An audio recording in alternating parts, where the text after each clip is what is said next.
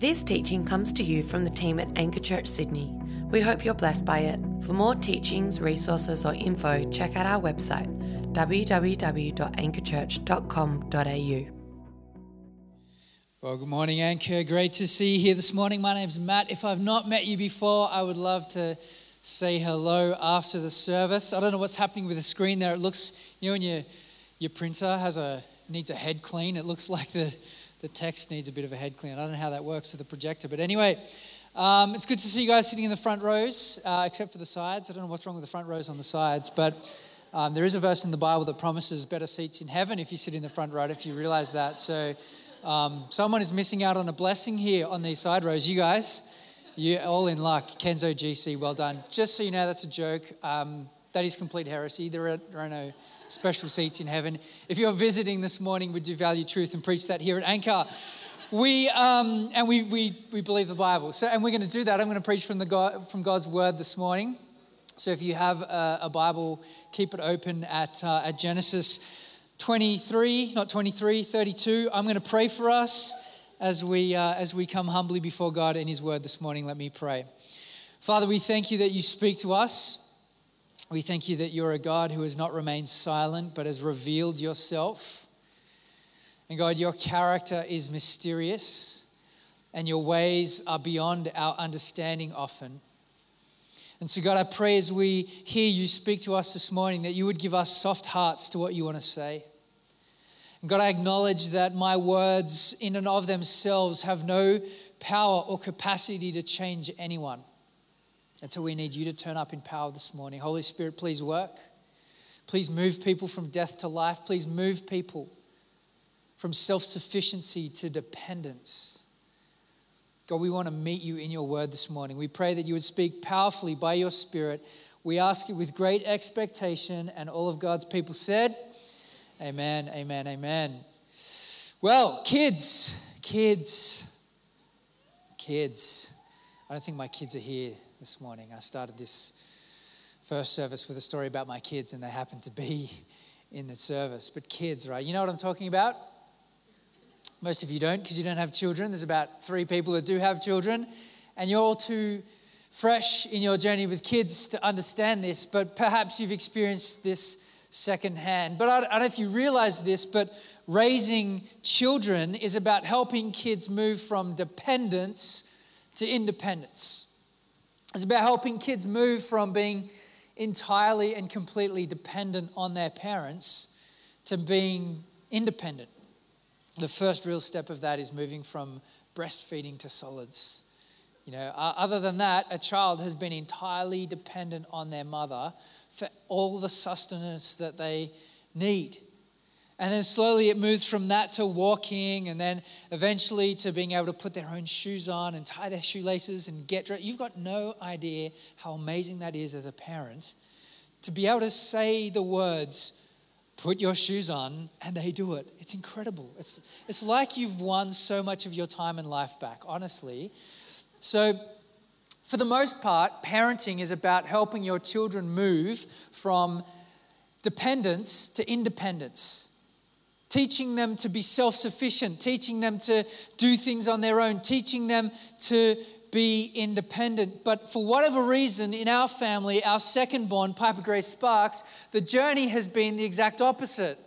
She came out literally fierce and feisty and independent. Like she has wanted to do things that have just been well above her pay grade, well above her ability, and well above her motor skills at the stage of life that she is in because she is always arguing with us about things like tying her shoelaces up. She can't even talk, and she's arguing with about wanting to dye her own shoelaces and pick her own clothes for the day and make her own cereal and do everything herself, cut with scissors pieces of paper and seriously, it's a bit of a health hazard at times, but our wrestle has been how do we teach Piper to just be a little more dependent given that she lacks all of the abilities to do the things that she wants to do. Like almost every morning, it's a wrestle about who gets to make her breakfast, and she wants to pour the breakfast out of the thing into the bowl. And if she does it, it's like just cereal goes all over the counter, all over the kitchen floor.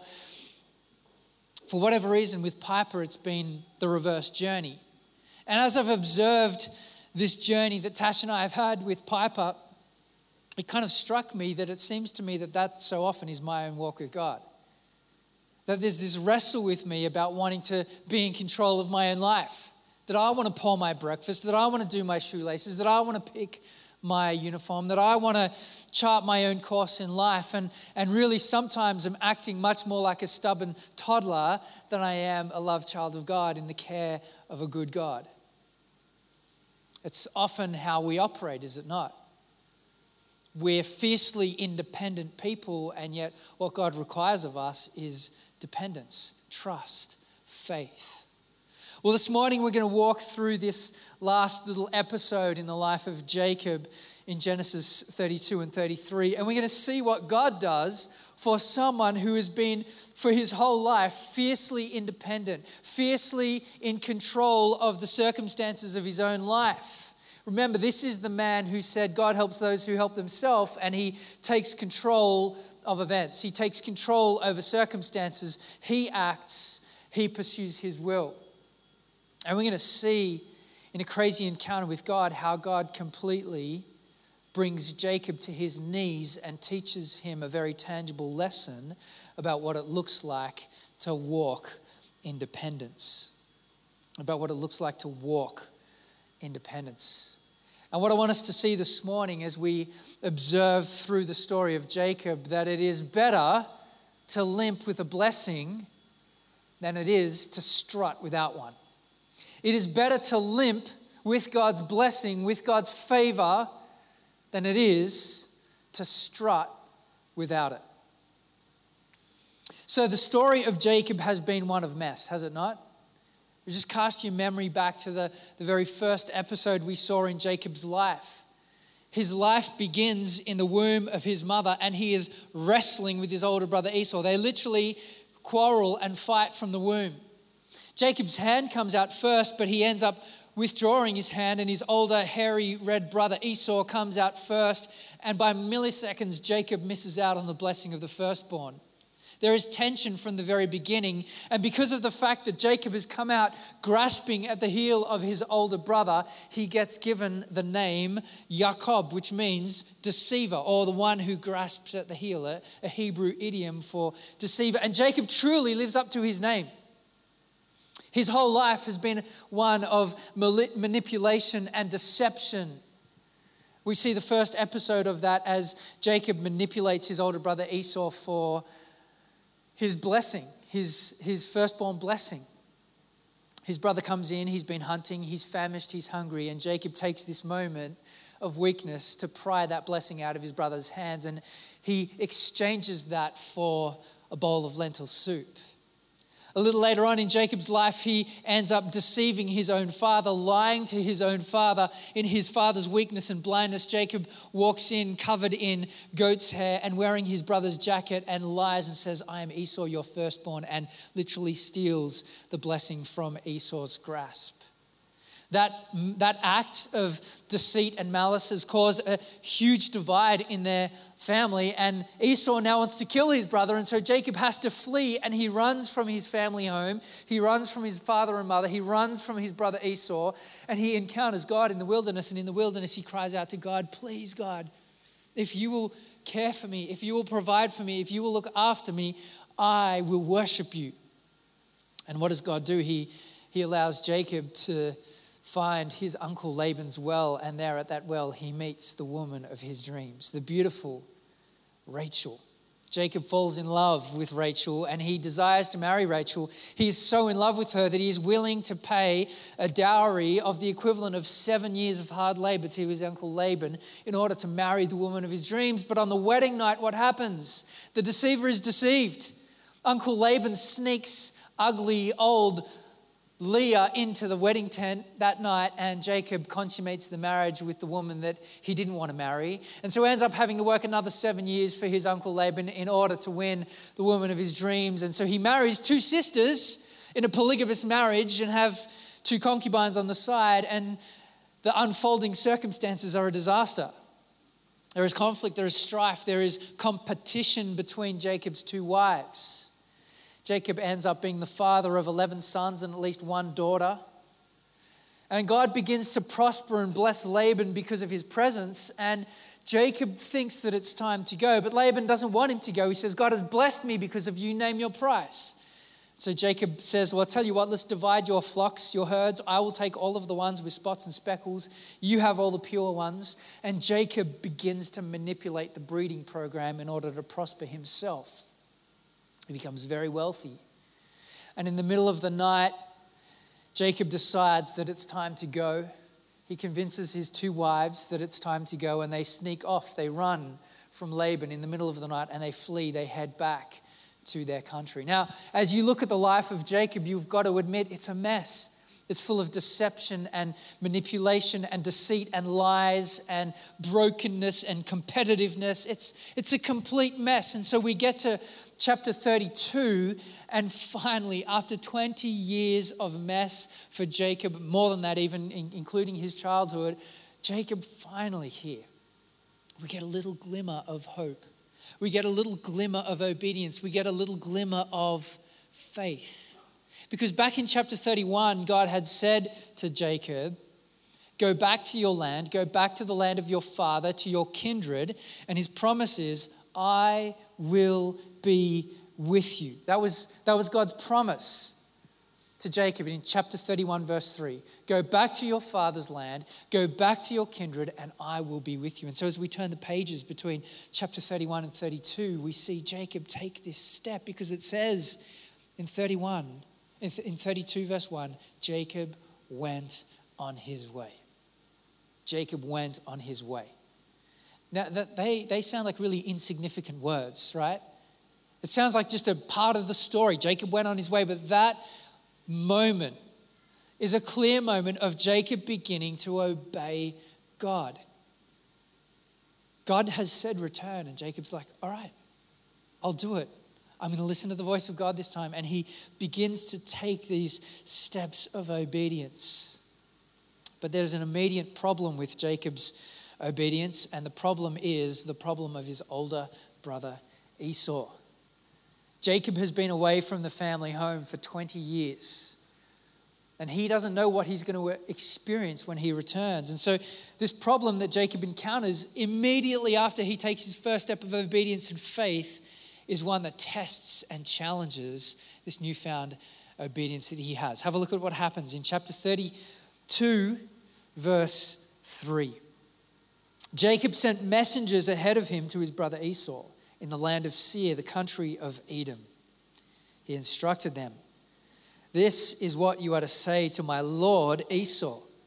Your servant Jacob says, I've been staying with Laban. I've remained there until now. I have cattle and donkeys and sheep and goats and male and female servants, not to mention two wives, but now I am sending this message to my Lord that I may find favor in your eyes. When the messengers returned to Jacob, they said, We went to your brother Esau, and now he is coming to meet you with 400 men are with him.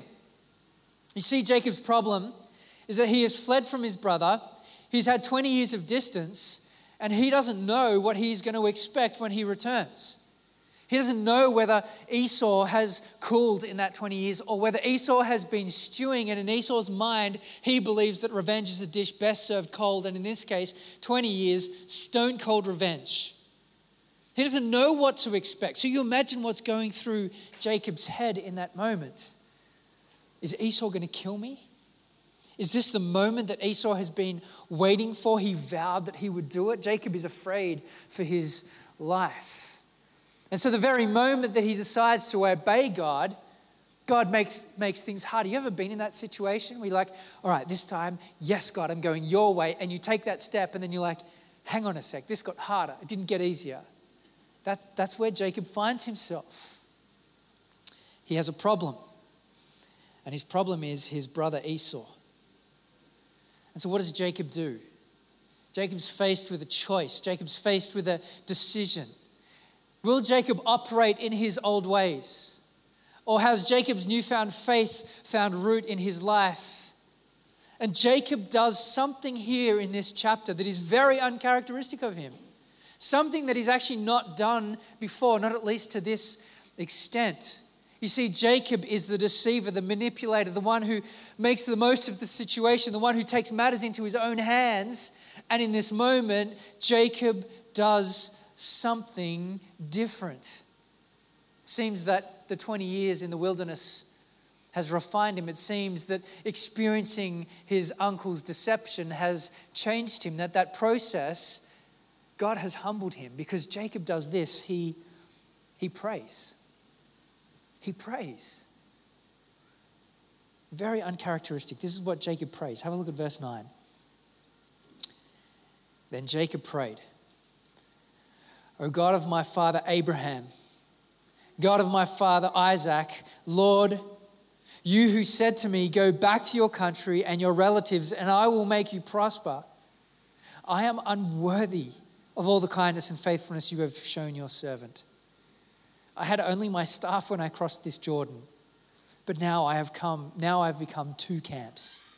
Save me, I pray, from the hand of my brother Esau, for I am afraid that he will come and attack me and also the mothers and their children. But you have said, God, surely I will make you prosper, and I will make your descendants like the sand of the sea, which cannot be counted. He's crying out to God. He prays. How often is prayer our backup, our last resort, our plan B? You know, we do all of the things that we could possibly do in our own strength. And then once we've exhausted all of our possibilities, then and only then do we turn to God and say, God, help, help me. We do that all the time. And, and here is Jacob and instead of doing everything he can, he turns to God first. He prays first. This is Jacob's first step from self sufficiency to dependence. This is Jacob's first step from letting go of control of circumstances and saying, God, you're in control. I trust you with this. From independence to dependence. It's the journey that Jacob is on. And so he prays. He prays. You got to remember, Jacob was in the wilderness for 20 years, right? 20 years of disobedience, of trying to run his own life, and finally he gets it. It's a good reminder, isn't it, that it's never too late to start with God. It's never too late to begin to take those first steps of faith and obedience towards Him because God is patient. God has been waiting for Jacob, and God has a powerful encounter ahead for him to teach him the very thing that he's asking of him.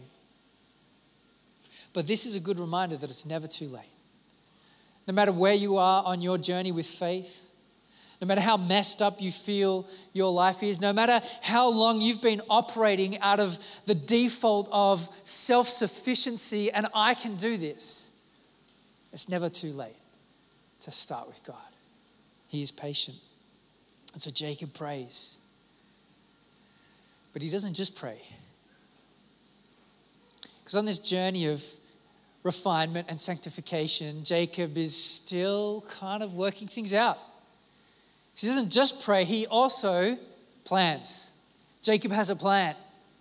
And his plan is to appease the wrath and anger of his brother. This is his insurance policy, right? If thinking to himself, if this prayer doesn't work, if God doesn't come through, then what? I know I'll have a backup plan. At least it's in the right order, right? At least he's gone prayer first, then backup plan, right? Don't judge him too quickly because I know you all do this and I do this myself as well. Jacob has one foot in the camp of obedience, but he's also got another foot in the camp of self sufficiency, and he's straddling the two. Which one's going to work? He doesn't quite know. He doesn't get an answer from God at the end of that prayer. He just has to step out, he has to trust. And so he comes up with a plan. His plan is this he hives off a little section of each of the um, cattle and flocks and herds that he has, and he sends uh, male and female goats and male and female animals with his servants, and he sends them ahead of his caravan of people traveling. And he says to them, When you reach my brother Esau, and he says, Whose are these? You say, These are yours. They're a gift from your brother Jacob. He, he's giving them to you as a gift. So Jacob sends the first group it's the goats, and then it's followed by the ewes and the rams, and then he sends male and female camels. Each one, he distances them apart. And so as Esau comes, he has wave after wave after wave of gift and blessing coming towards him. And really, this is Jacob's way of saying, I stole your blessing and I'm trying to pay it back. And so the animals keep going the camels, the cows, and the bulls, and finally the donkeys. Now, I don't know why Jacob saw it fit to put the donkeys at the end. Because in my mind, I would have put the donkeys at the start and the, the best animals at the end. You put the cows and the bulls, you know, the, the prime grade beef at the end there, you know, and the, the donkey, I mean, the donkeys should go at the front. I mean, maybe goats, then donkeys, whatever. I don't know why Jacob did that. Maybe Esau had a thing for donkeys. That is really beside the point. But Jacob has this idea, he's got a plan. And his plan is that he will pacify his brother. This is what he says in verse 20. This is his little plan.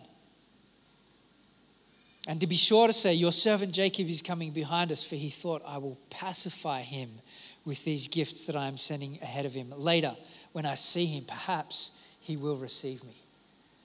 Jacob's plan is to pacify, to appease, to satisfy the wrath, the anger of his brother with gift after gift after gift after gift after gift.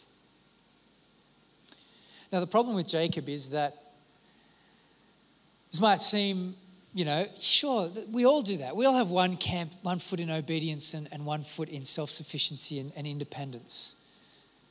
But the problem with that is that Jacob has just seen God's grace and mercy. You see, he ran off in the middle of the night, taking his wives, taking his children, taking Laban's daughters and Laban's grandchildren, and taking all of his flocks, and he snuck off in the middle of the night and Laban pursues Jacob and his caravan of travelers. He pursues them with his army, and God rescues them. God intervenes. God says to Laban, Do not say anything good or bad to Jacob. Don't do anything to him. I've blessed him, let him go. God's already intervened. And when Laban turns up, they come to an agreement that they're going to go their separate way.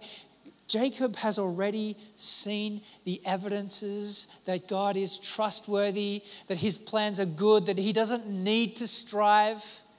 But here he is faced with the exact same scenario just a day later, and he's still wrestling with this foot in both camps one foot in trust and obedience, one foot in self sufficiency and independence.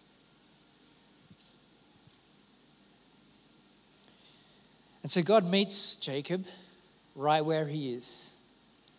That, that's what our God does. I don't know if you realize that. He meets you right where you are. And he, Jacob encounters God in a profound, profound way. Jacob prays. He says, God, I am scared to death that my older brother Esau is coming to kill me. Save me.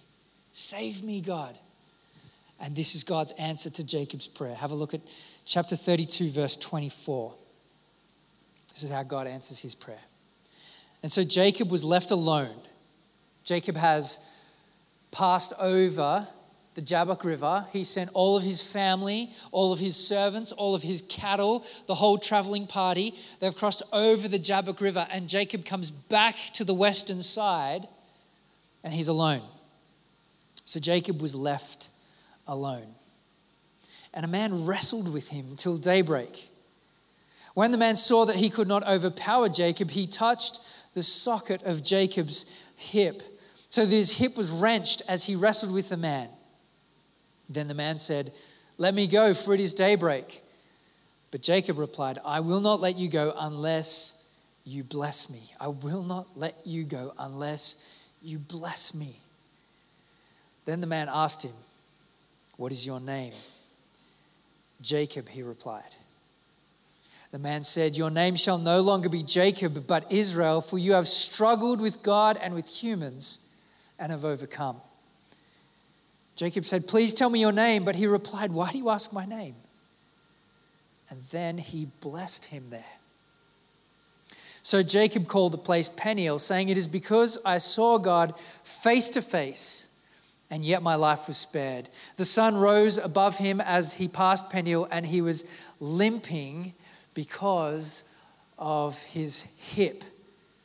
Therefore, to this day, the Israelites do not eat the tendon attached to his socket of the hip because the socket of Jacob's hip was touched near the tendon. Jacob was limping because of his hip. He encounters God and he leaves with a limp. And so Jacob prays, God, would you save me from my brother Esau? And what does God do? He turns up and he says to Jacob, Let's go. He, he picks a fight. He picks a fight with Jacob and then he dislocates his hip. You know, when um, these, this mysterious man is wrestling, and clearly Jacob perceives this as God, he, he calls the place Peniel. He says, I've seen God face to face and I survived. This is a miracle. Other Old Testament writers also comment on this account and they say that Jacob wrestled with God or Jacob wrestled with a, the angel of God. This is some form of theophany of God turning up in human flesh and wrestling with Jacob. And there is this concealed nature of the identity of this man because of the darkness of the night. It's pitch black. They're in the middle of the desert. There's no torches, there's no lights, there's no Coleman little, you know, there's little camping lanterns that you could get. They're wrestling in the middle of the night. It's dark, and Jacob does not know who he's wrestling with, although he has a sense that he has wrestled with God. And as the sun begins to rise, the man says, I need to go because if you see my face, you will surely die. That's part of the logic of why he needs to leave at daybreak. And Jacob refuses to let go, and so he touches his hip and he wrenches his hip. He literally dislocates his hip.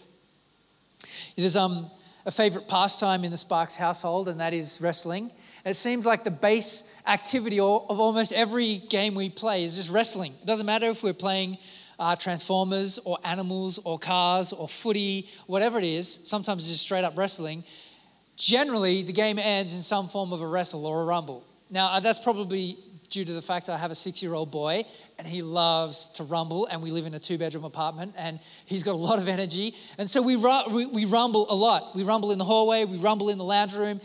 And Piper, she loves to participate in the rumble, but she never initiates it. Jude always initiates. Piper spies it from a distance. She decides she's going to join in, so she runs down the hallway as fast as she can. She jumps, she tucks her legs up, and she does what she calls the bomb drop straight onto my back and uh, participates in the rumble. And it's, it's fun. I love the rumbling. It always ends in tears, but it's still fun before that point. But at whatever point I want the rumble to finish, I can just stop it.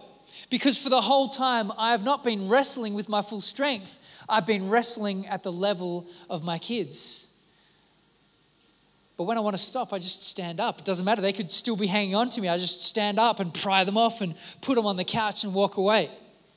God has been wrestling with Jacob and he wants the wrestle to stop. And so at that moment, he literally just touches Jacob's hip and dislocates it and says, I'm done. Now, normally at that point, my kids get, they, they get that it's over because then comes the stiff arm and they get off me and shaking off the leg, right?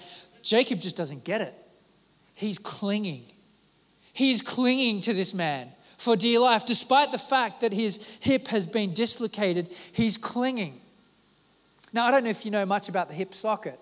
It's the largest ball and joint socket you have in your body.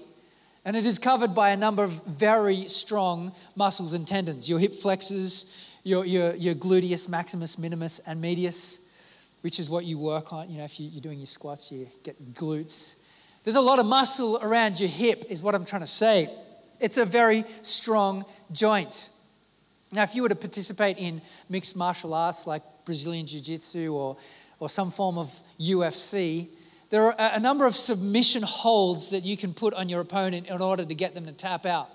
And most of those holds are chokes around the neck, so you, you suffocate your opponent and they tap out. But there are also a number of submission holds where you can apply a certain amount of force or pressure to a joint in order to separate that joint and create extreme pain and get that person to tap out. Most of those submission holds are around the, the elbow, the shoulder, the knee, the ankle, sometimes even the wrist. You apply force to those joints so that those joints pull apart, and it's so painful, the thought of having that joint dislocate, the person taps out. God has literally applied a submission hold to Jacob, dislocated his freaking hip, And Jacob doesn't tap out. He's holding on for dear life. Why?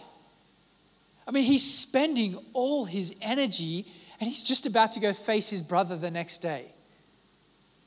Why does he do that? Because Jacob sees in this moment the blessing that he's been longing for. And so he clings to the man. He clings to him and says, I will not let you go until you bless me.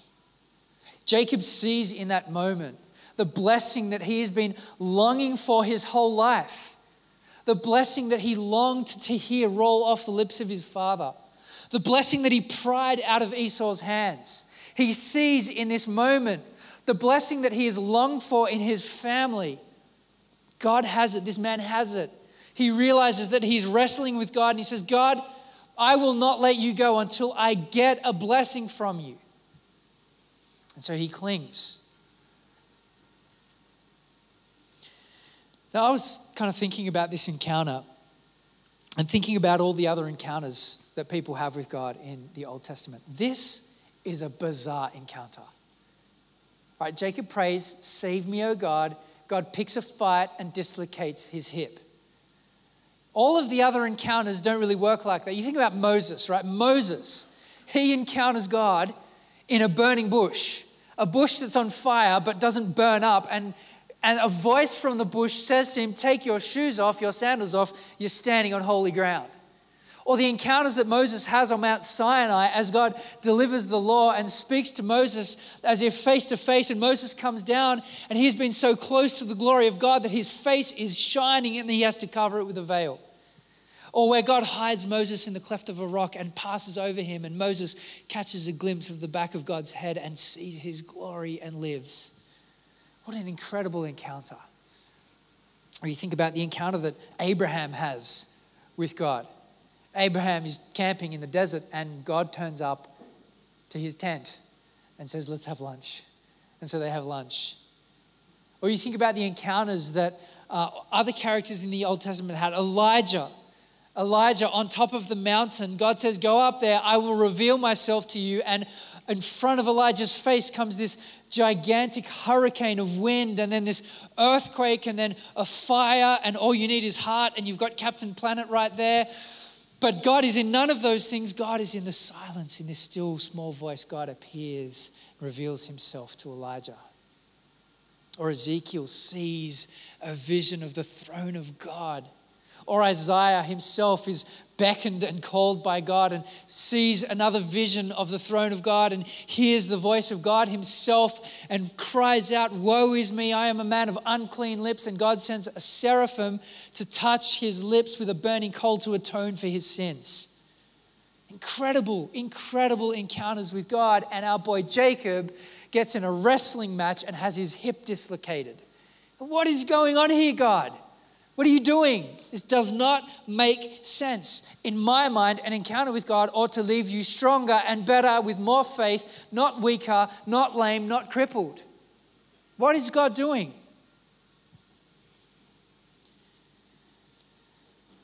God is giving Jacob a lesson, a lesson in dependence. God's actually answering Jacob's prayer. Probably just not in the way that Jacob was hoping or anticipating that God would turn up. He's giving Jacob a lesson in dependence because Jacob says, I'm afraid that my brother is coming to kill me, and then God wounds him. Because at this point, if Jacob changes his mind of obedience, even if he wants to leg it and run, he's going to be limping the whole way and not getting far very quickly at all. This is a lesson in dependence that Jacob can't do this. He can't run, he can't manipulate, he has to trust that God's got this. He has to trust that what God said, God will do. I will be with you, I will prosper you. God is giving Jacob a very tangible lesson in dependence because literally every step that Jacob takes is a reminder that he can't do this. Every step that Jacob takes is a reminder that this is not on his strength Every step that Jacob takes is a reminder that God is present with him. See, God is giving Jacob a lesson in dependence, and He has taken Jacob's physical strength away from him, but what He will do is fill Jacob with spiritual strength. God had to empty Jacob first before He could fill him up. A lesson in dependence. This, this encounter is a total paradox, and biblical scholars have called this event crippling grace. Crippling grace. What a, what a beautiful paradox that is. That God's grace would come in the form of woundedness. That God's grace would come in the form of a dislocated hip. That God's grace would come in the form of an injury.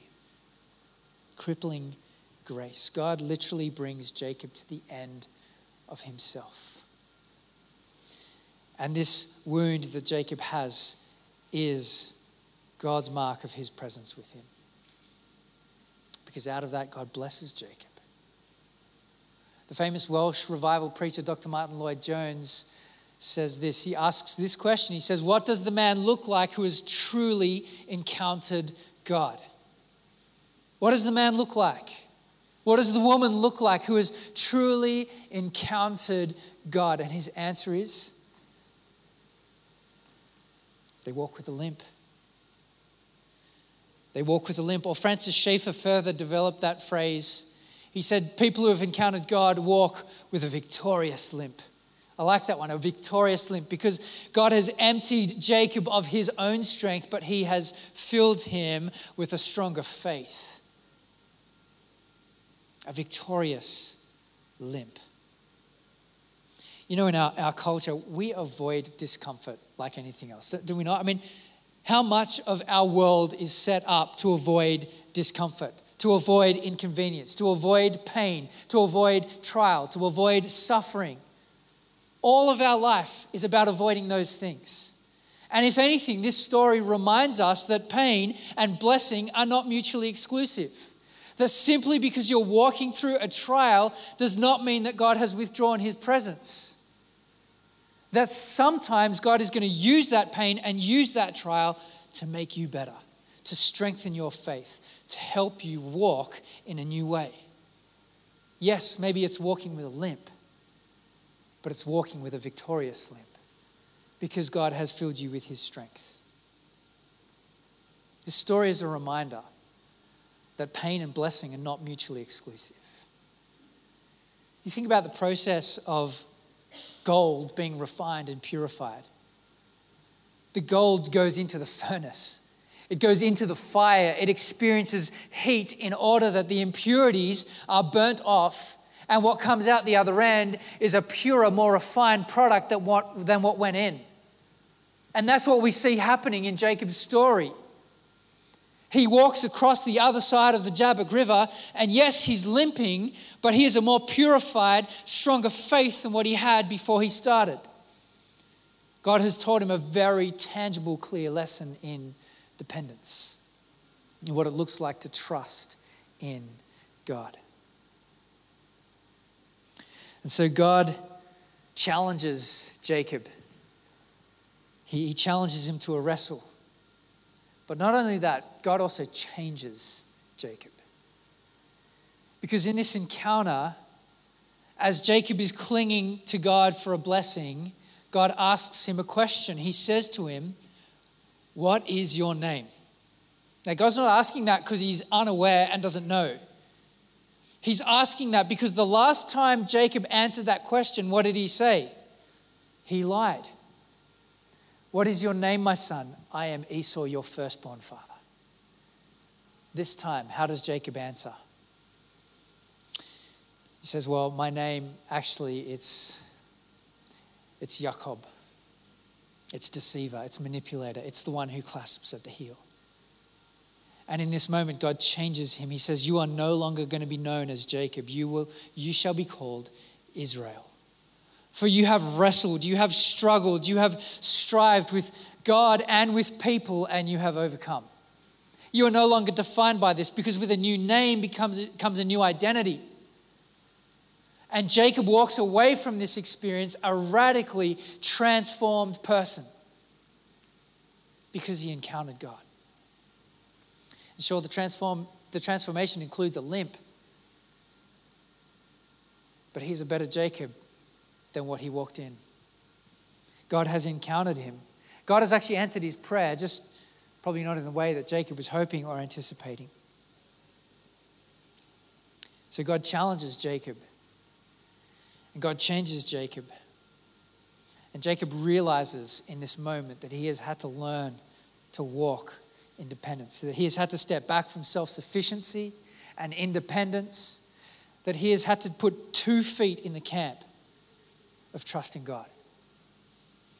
It seems to me that this is a principle we see throughout scriptures because you come to the life of Paul, the great apostle Paul, who had one of the most profound encounters with God that you could possibly hope to imagine. The Apostle Paul was caught up to the third heaven, whatever that is. I don't know what that is. He encounters God in an incredible way. And at the end of his experience, he is wounded by God. Have a look at what Paul says of his experience in 2 Corinthians chapter 12 verse 7. This is Paul speaking, so to keep me from becoming conceited because of the surpassing greatness of the revelations, a thorn was given me in my flesh, messenger of Satan to harass me, to keep me from becoming conceited. Three times I pleaded with the Lord about this, that it should leave me, but he said to me, My grace is sufficient for you. My power is made perfect in weakness. Therefore, says Paul, I will boast all the more gladly in my weakness, so that the power of Christ may rest upon me. For the sake of Christ, then, I'm content with weakness, with insult, with hardship, with persecution and calamities, for when I am weak, then I am strong. When I am weak, then I am strong. The lesson that God taught Paul is that operating in his own strength, in his own self sufficiency, is not the way that he will walk but that he will walk with a thorn in his flesh, a physical, painful reminder that it's not about him. It doesn't matter how profound the encounter with God is, it doesn't make you any different because it's about what God has done in you, it's about God's strength in you.